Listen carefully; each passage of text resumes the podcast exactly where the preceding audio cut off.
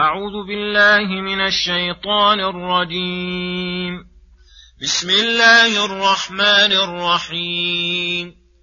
يسبح لله ما في السماوات وما في الأرض. له الملك وله الحمد وهو على كل شيء قدير. هو الذي خلقكم فمنكم كافر ومنكم مؤمن والله بما تعملون بصير خلق السماوات والارض بالحق وصوركم فاحسن صوركم واليه المصير يعلم ما في السماوات والأرض ويعلم ما تسرون وما تعلنون والله عليم بذات الصدور ألم يأتكم نبأ الذين كفروا من قبل فذاقوا وبال أمرهم ولهم عذاب أليم ذلك بأنه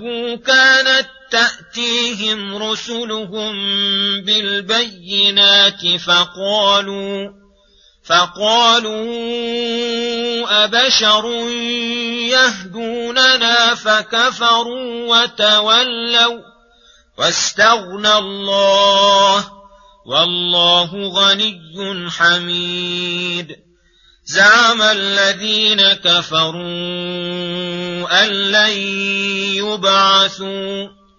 قل بلى وربي لتبعثن ثم لتنبؤن بما عملتم وذلك على الله يسير. فآمنوا بالله ورسوله والنور الذي أنزلنا والله بما تعملون خبير. بسم الله الرحمن الرحيم. السلام عليكم ورحمة الله وبركاته.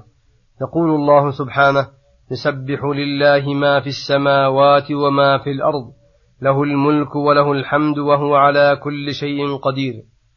هذه الآيات الكريمات مشتملات على جملة مشتملات على جملة, جملة كثيرة واسعة من أوصاف الباري العظيمة.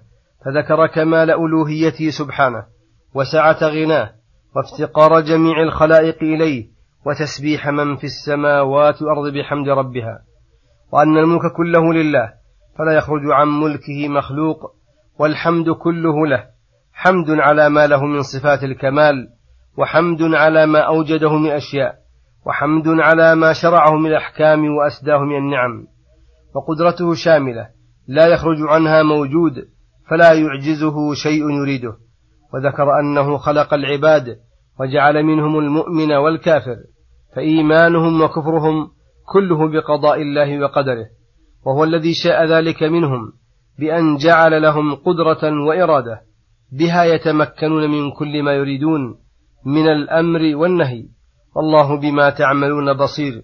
فلما ذكر خلق الإنسان المأمور المنهي ذكر خلق باقي المخلوقات فقال خلق السماوات والأرض أي أجرامهما وجميع ما فيهما فأحسن خلقهما بالحق أي بالحكمة والغاية المقصودة له تعالى.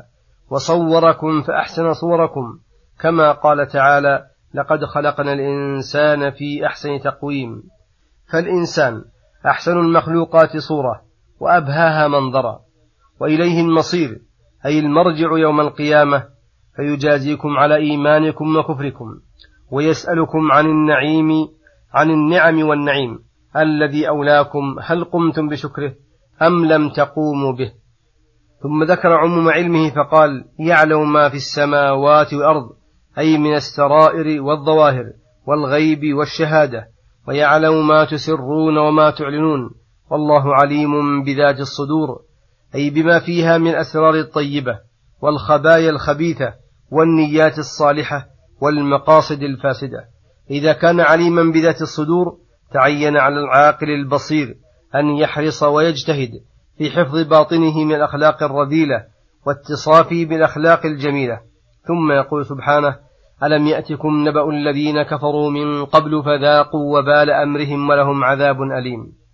لما ذكر تعالى من أوصافه الكاملة العظيمة ما به يعرف ويعبد ويبذل الجهد في مرضاته وتجتنب مساخطه أخبر بما فعل بالأمم السابقين والقرون الماضين الذين لم تزل أنباؤهم يتحدث بها المتأخرون ويخبر بها الصادقون وأنهم حين جاءتهم رسلهم بالحق كذبوهم وعاندوهم.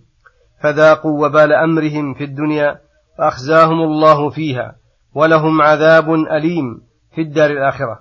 ولهذا ذكر ولهذا ذكر السبب في هذه العقوبة فقال ذلك النكال والوبال الذي أحللناه بهم بأنه كانت تأتيهم رسلهم بالبينات أي بالآيات الواضحات الدالة على الحق والباطل. فاشمأزوا واستكبروا على رسلهم فقالوا أبشر يهدوننا؟ أي ليس لهم فضل علينا. ولأي شيء خصهم الله دوننا؟ كما قال في الآية الأخرى قالت لهم رسلهم إن نحن إلا بشر مثلكم ولكن الله يمن على من يشاء من عباده. فهم حجروا فضل الله ومنته على أنبيائه أن يكونوا رسلا للخلق واستكبروا عن الانقياد لهم. فابتلوا بعبادة الأشجار والأحجار ونحوها. فكفروا بالله وتولوا عن طاعته واستغنى الله عنهم فلا يبالي بهم ولا يضره ضلالهم شيئا. والله غني حميد.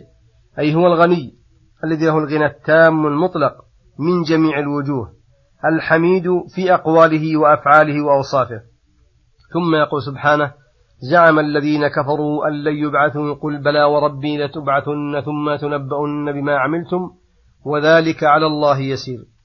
يخبر تعالى عن عناد الكافرين وزعمهم الباطل وتكذيبهم بالبعث بغير علم ولا هدى ولا كتاب منير. فأمر أشرف خلقه أن يقسم بربه على بعثهم وجزائهم بأعمالهم الخبيثة وتكذيبهم بالحق وذلك على الله يسير. فإنه وإن كان عسيرا بل متعذرا بالنسبة إلى الخلق فإن قواهم كلهم لو اجتمعت على إحياء ميت واحد ما قدروا على ذلك.